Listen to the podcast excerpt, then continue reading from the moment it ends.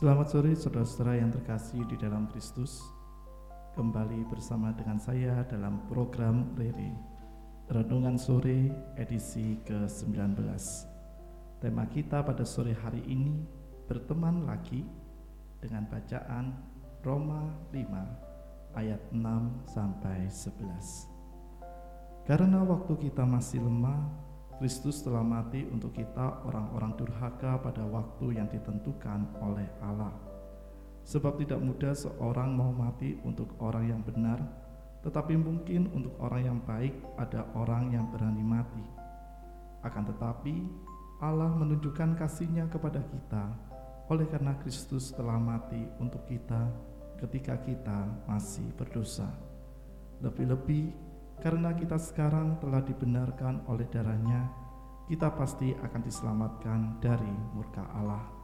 Sebab jikalau kita ketika masih seteru diperdamaikan dengan Allah oleh kematian anaknya, lebih-lebih kita yang sekarang telah diperdamaikan pasti akan diselamatkan oleh hidupnya.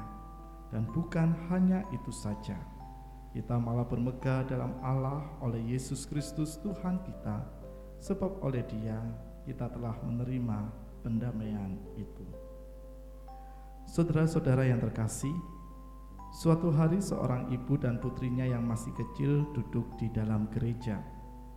Pada kebaktian hari itu, dibuka kesempatan bagi jemaat yang rindu menerima pengampunan Allah untuk maju ke depan. Setiap kali ada orang yang maju ke depan, si gadis kecil bertepuk tangan Maafkan saya, kata sang ibu kepada pemimpin gereja.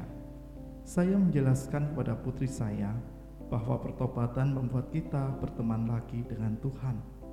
Karena itu, setiap kali ada yang maju, ia bertepuk tangan dengan senang. Penjelasan yang cukup sederhana bagi seorang anak kecil itu merupakan penjelasan yang baik tentang Injil.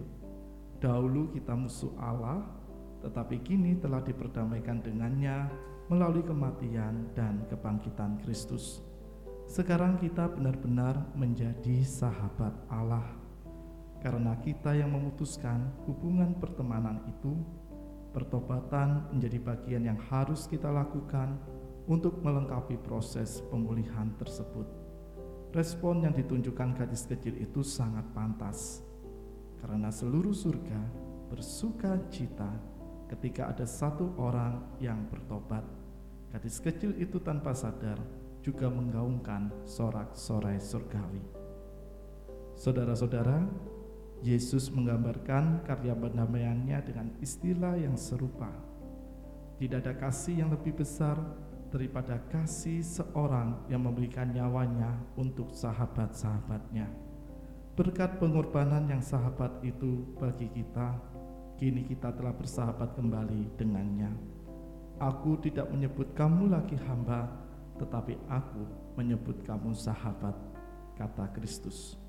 Dahulu kita musuh Allah, tetapi kini sahabat Allah. Alangkah luar biasa, sungguh pantas kita bersorak-sorai.